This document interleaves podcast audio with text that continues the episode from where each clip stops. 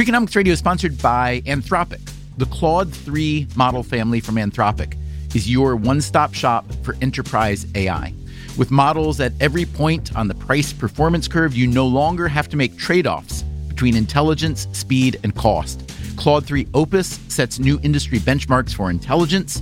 Sonnet strikes the perfect balance between skills and speed. And Haiku is the fastest and lowest cost model on the market, perfectly designed for high volume, high speed use cases. Join the thousands of enterprises who trust Anthropic to keep them at the frontier. Visit anthropic.com slash Claude today. When was the last time I took a road trip? How many national parks could I hit in two weeks? What about hotels? Wait, hey, Erica, how much am I spending on travel? When your questions about life turn into questions about money, there's Erica, the virtual financial assistant to help you spend, save, and plan smarter. Only from Bank of America. What would you like the power to do? Erica is only available in the English language. You must download the latest version of the mobile banking app, only available on select mobile devices. Your chat may be recorded and monitored for quality assurance. Message and data rates and additional terms may apply. Bank of America and a member FDIC.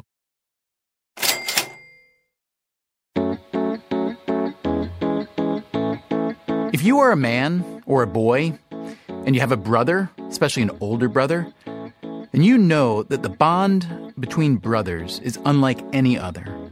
Sometimes that bond is almost impossibly wonderful.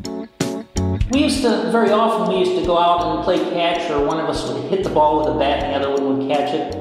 And I remember one time when we were throwing that ball. We were as far apart as we could we could get and still reach each other with the ball. We were throwing that ball as hard as we could, as far as we could. Of course, the ball was thrown very inaccurately because we were trying so hard to throw it. And so we would we were making these running, leaping catches. We made more fantastic catches that day than, than I think we did in all the rest of our years together. That was more fun.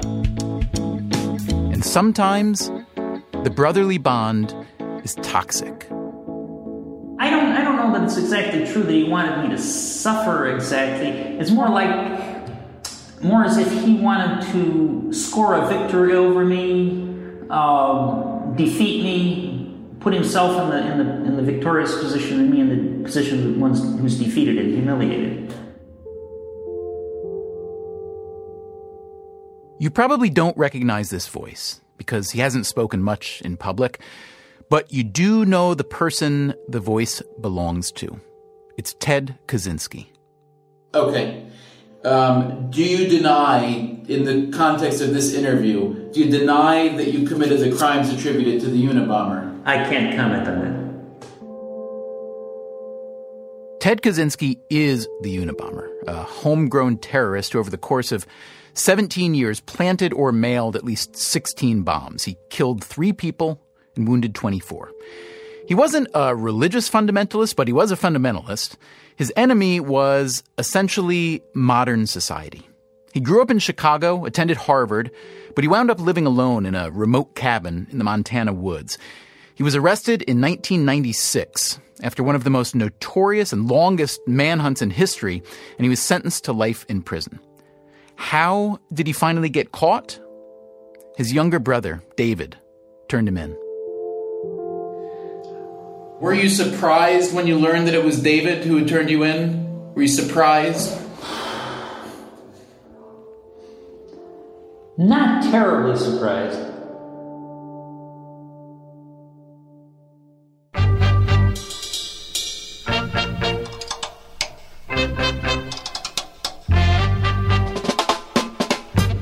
From WNYC and APM, American Public Media, this is Freakonomics Radio, the podcast that explores the hidden side of everything. Here's your host, Stephen Dubner.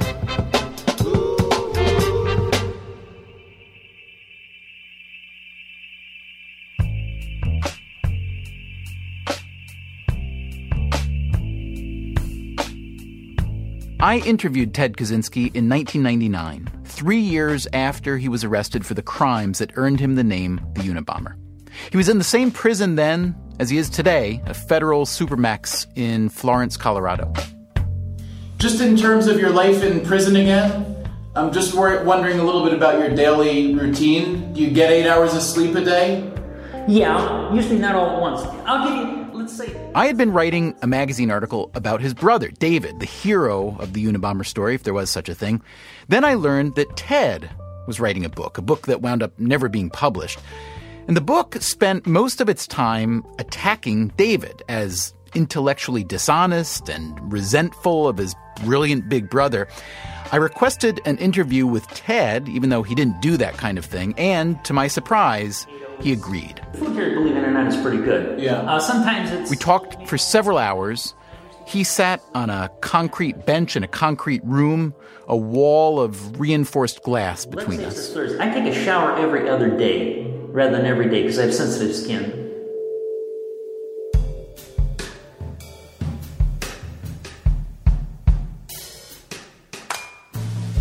Most of our conversation that day was about David and Ted. Ted and David, the brothers Kaczynski. Ted, the older brother by seven years, intellectually domineering and socially awkward. David, a more tender touch, more adept at living in the real world, but also enthralled to his big brother's love of nature and his hatred of an overindustrialized society. He followed Ted, among other places, into the wilderness. As modern as their story was, it also felt ancient, like Isaac and Ishmael or Greek tragedy. More than anything, it was about the enormous leverage that a big brother can exert on a younger one. Now, I don't mean to say that brotherly love isn't real. It is. And as the youngest of four brothers myself, I've experienced a lot of it. But with brothers, there can be a lot of other stuff too rivalry, resentment, insecurity. There are things that, if other people told you to do them, you'd just laugh. Hey, let's set this thing on fire. Or, hey, as soon as it gets dark, let's jump off that cliff. But when your big brother tells you to do this stuff, you do it. Last week's bombings at the Boston Marathon and the violence afterward were apparently, allegedly committed by a pair of brothers, Tamerlan and Dzhokhar Tsarnaev. The older brother has since been killed, the younger brother is under arrest. As we began to learn more about them, I couldn't help but think of the brothers Kaczynski, how the dynamic between brothers is unlike any other. There are some parallels between the two sets of brothers. Dzhokhar Tsarnaev, like David Kaczynski, is seven years younger than his brother. In each case, the older brother was a loner and angry. The younger brother, mellower, better adjusted, and yet they idolized their big brothers. And of course, in each case, there were bombs. But Dzhokhar Tsarnaev followed his big brother into violence. David Kaczynski did not. While for many years he and Ted were as close as only brothers can be, there came a time when they were as bitterly estranged as perhaps only brothers can be. The estrangement was a result of David getting a girlfriend. Linda Patrick, whom David had longed for since high school, finally returned his longing. When David and Linda got serious, Ted cut David off. Linda brought David back into the modern world. It was she who persuaded David to consider that his big brother might be the Unabomber and then to go to the FBI.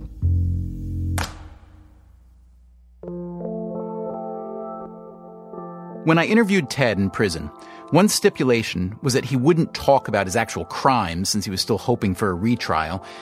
In prison, his neighbors were a who's who of 1990s terrorism Timothy McVeigh, the Oklahoma City bomber, Ramzi Youssef from the first World Trade Center bombing. See, there, I'm in a range of cells where there are eight cells, and this they call this celebrity row.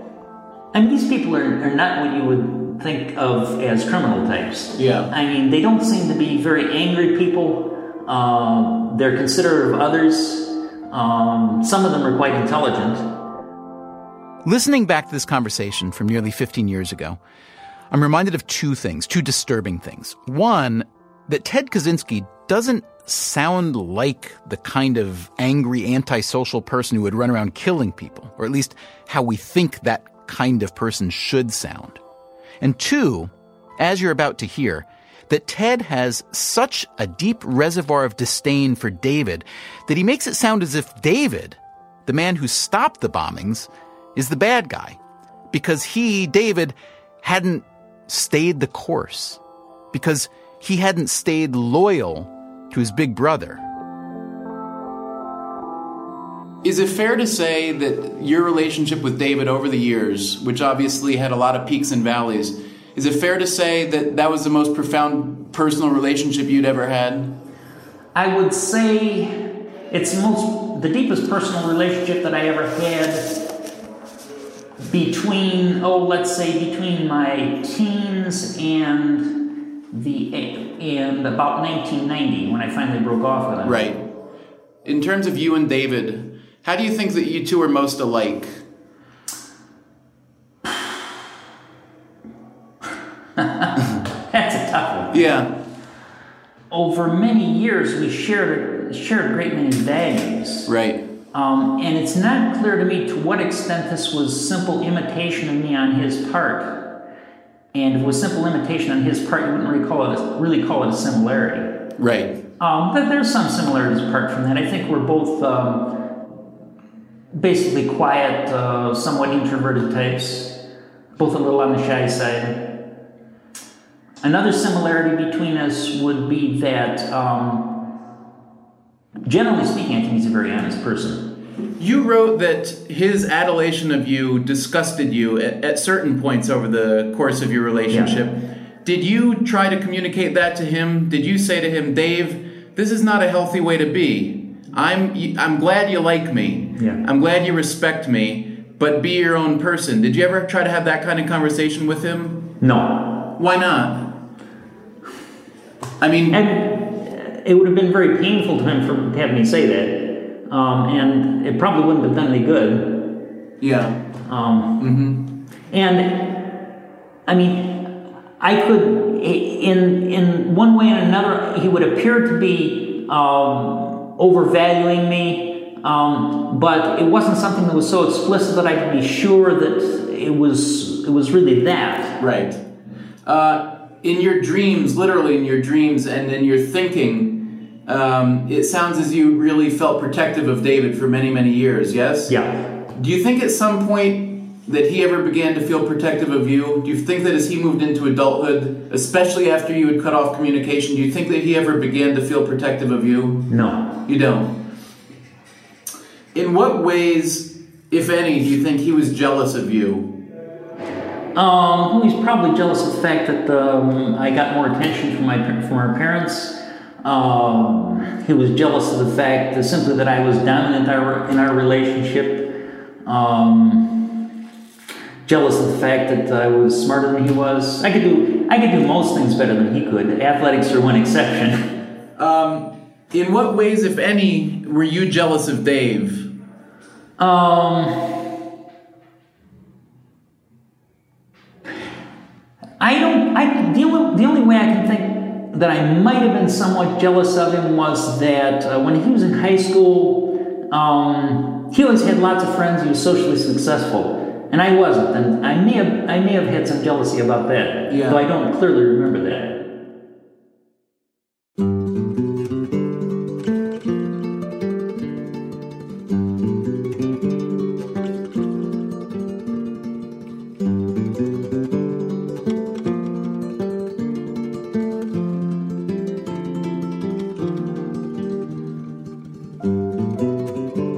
When we come back, how Ted Kaczynski went even further into the path of radicalism, and how his adoring little brother finally found his way back into the mainstream.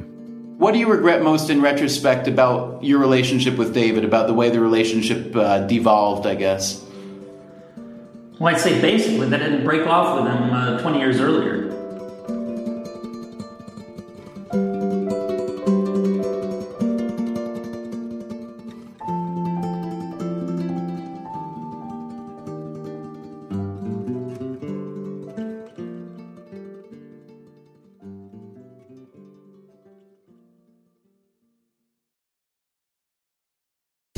Freakonomics Radio is sponsored by Range Rover Sport. Range Rover Sport leads by example, combining assertive on road performance with signature Range Rover refinement and commanding all terrain capability. The third generation Range Rover Sport is the most desirable, advanced, and dynamically capable yet. Range Rover Sport redefines sporting luxury an instinctive drive with engaging on road dynamics and effortless composure. Combining dynamic sporting personality with the peerless refinement you expect, Range Rover Sport communicates power, performance, and agility. Advanced cabin technologies such as active noise cancellation and cabin air purification offer new levels of comfort and refinement. The purposeful cockpit like driving position sets the tone for a focused interior that promotes exhilarating driver engagement. Award winning Pivi Pro infotainment is at the heart of the experience and provides intuitive control of the vehicle systems. Design your Range Rover Sport at LandRoverUSA.com. Freakonomics Radio is sponsored by Redfin. Whether you need to buy or sell a home, or you're just obsessed with looking at homes for sale, Redfin has got you covered. Redfin updates their listings every two minutes, and they give you personalized recommendations based on the homes you like, so you can find the home that's just right for you. With the top rated Redfin app, you can favorite homes, share listings with others, and schedule tours even the same day with a local Redfin agent. And if you're looking to sell, Redfin agents get you the best price possible for your home. With a listing fee as low as 1%, Redfin's fees are half of what others often charge. In fact, last year, Redfin saved home sellers $127 million. No matter where you are in your real estate journey, Redfin can help. Download the Redfin app to get started today.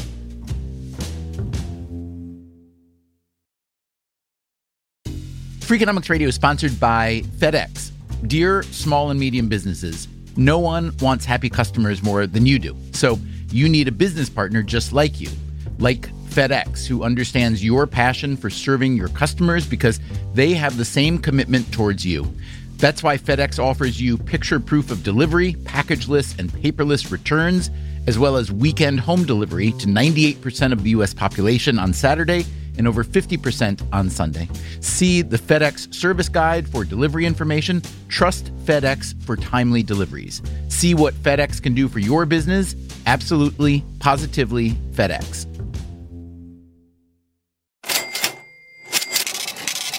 From WNYC and APM American Public Media, this is Freakonomics Radio.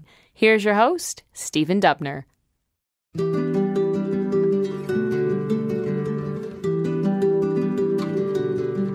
Today's episode is from a prison interview I did nearly 15 years ago with Ted Kaczynski, the Unabomber, for an article that was published in Time magazine. I dug up the old tapes this week because the brothers charged with the Boston Marathon bombings reminded me of the strange, volatile dynamic of brotherhood, especially the pull of a big brother on a younger one. For years, David Kaczynski identified with his older brother's antisocial worldview. I mean, he was certainly alienated from the mainstream system of values. He just particularly hated Reagan and that whole political bunch. And yet, um, I wouldn't say he exactly he had sympathy for Hinckley or, or for, for radicals generally. And there was resentment there, um, and yet there was never any any hope or ambition on his part to actually do anything active or take take radical measures. In other words, as Ted Kaczynski sees it, his younger brother David wasn't radical enough to be taken seriously. And then, even worse, he went totally mainstream. He got married to a woman named Linda Patrick, who found Ted creepy, maybe even dangerous. David tried to keep up his relationship with Ted, writing long, heartfelt letters, but eventually, Ted shut him out. What do you regret most in retrospect about your relationship with David, about the way the relationship uh, devolved, I guess? Well, I'd say basically that I didn't break, break off with him uh, 20 years earlier. So you still feel that way? Yeah, I mean, I mean, I got a lot of satisfaction out of uh, corresponding with him. I mean, it was a good relation. It was in many respects, not in all respects, but in many respects, a positive relationship from my point of view. Right. Uh, but I don't think it was from my brother's point of view. And in the end, it turned out to be disastrous from my point of view, as you can see. Right. You, what do you think would have changed in his life if you had broken off earlier? Well, um, I mean, let me put it this way. I think that his attempt to, his sense of rivalry with, with Big Brother, his attempt to, to equal Big Brother and to um, win Big Brother's approval uh, with very limited success, uh, I think all this was very hard on him. I think that, that his self esteem would have been in much better shape if he hadn't had me to compete with or compare himself with. And I think he would have. I mean, he always had an easy time making friends. He would have would have had close relationships with other people, so he didn't really need that relationship with me. Right. If the roles had been reversed, if you would expect, if you had suspected David of being the Unabomber, right? After all the years that you haven't been communicating very regularly, what would you have done? I would have kept it to myself. Is that what you feel he should have done? Yeah. And what was the first what was your reaction to that when you first hear that David is involved in turning you in? What does that feel like? Well, obviously I resented it. Um, there, there was another another strain to my feelings there. I don't know if I can explain it properly, but um, in a, in a way, I was almost glad because um, my own brother turning me in, in a sense, made me look good. How so? Well, I mean, it's it's um, that you had eluded everyone but someone who knew you clo- who knew you. Well, well, I didn't say I eluded anyone for anything. I mean, I, right. have, I have not. I have. I mean, I I pled guilty, but that was because I was forced to do so. But um, it was that. Um, I mean, if someone, I mean, if if if A screws B, then uh, it tends to make B look good, uh, even if otherwise he might not look so good. I don't know. Right, right. So maybe that's that, that was perhaps an ignoble thought on my part, but that thought was present. I have to admit. Okay.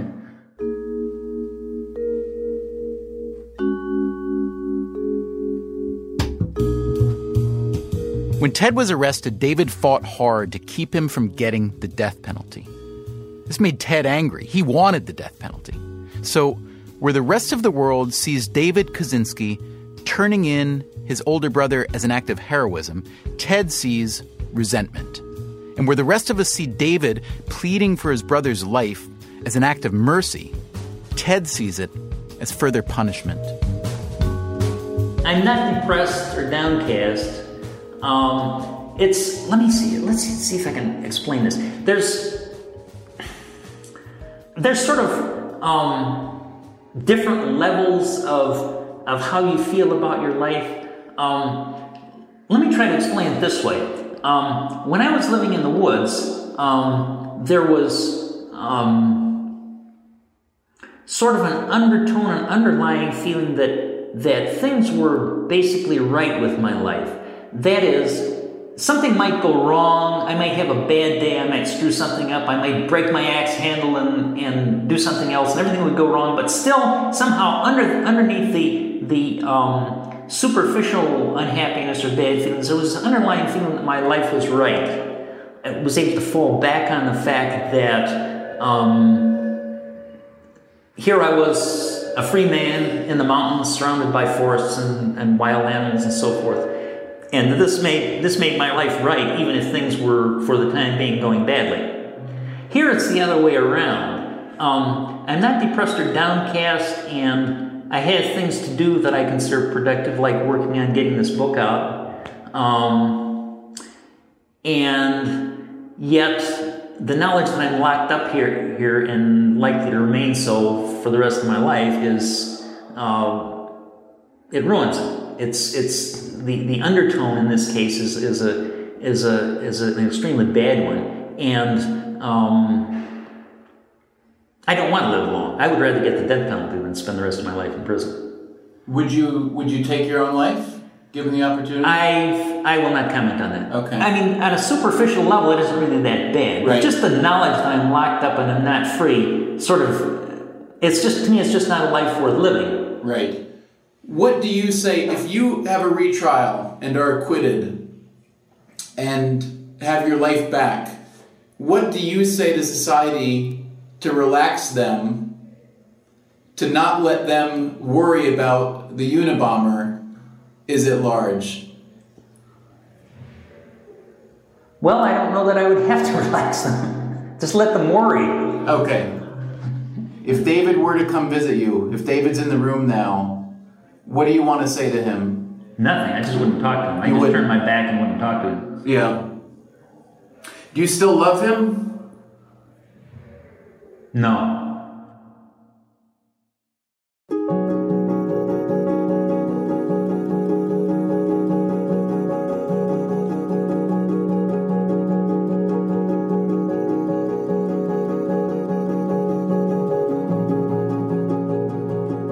We asked David Kaczynski to talk about his brother for this show. He understandably chose not to. Ever since Ted's arrest, David has worked hard to try to repair some of the damage done by his brother. While Ted has never expressed regret or apologized to the victims, David did. He donated money, he toured the country speaking against violence.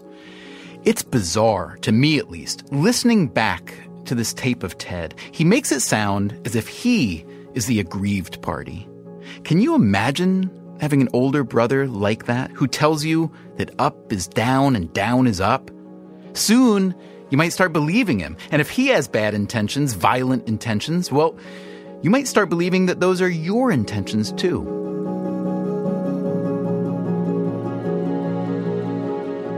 We don't know enough yet about the Boston bombers to say for sure if Dzhokhar, the younger brother, was pulled into his older brother's orbit or whether he followed willingly. But we do know that David Kaczynski didn't do what the younger Tsarnaev brother allegedly did. He didn't join forces, he didn't capitulate, he didn't run to do evil. This episode has been talk, all talk, about actions, terrible actions. Talk may be interesting, but let's be clear. It's our actions that matter. All this talk offers no solace whatsoever to the victims of Ted Kaczynski, to the victims of the criminals in Boston. I wish we could do better. But at this moment, words are all we have.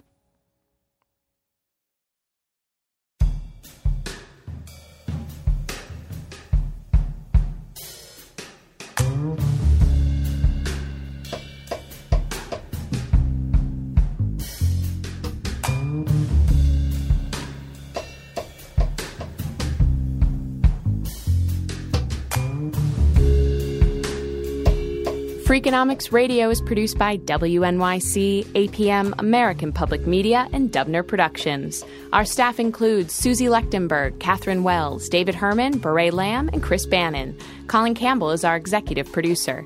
If you want more Freakonomics Radio, you can subscribe to our podcast on iTunes or go to Freakonomics.com, where you'll find lots of radio, a blog, the books, and more.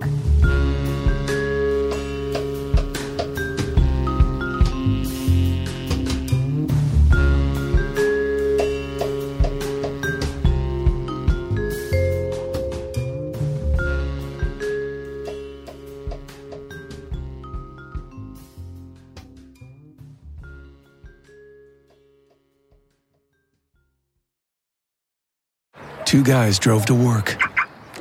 Neither guy wore a seatbelt. One guy got a ticket.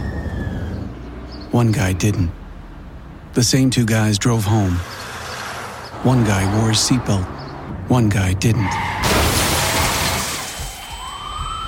One guy made it home. The guy not wearing his seatbelt didn't. Don't risk it. Click it or ticket. Paid for by NHTSA.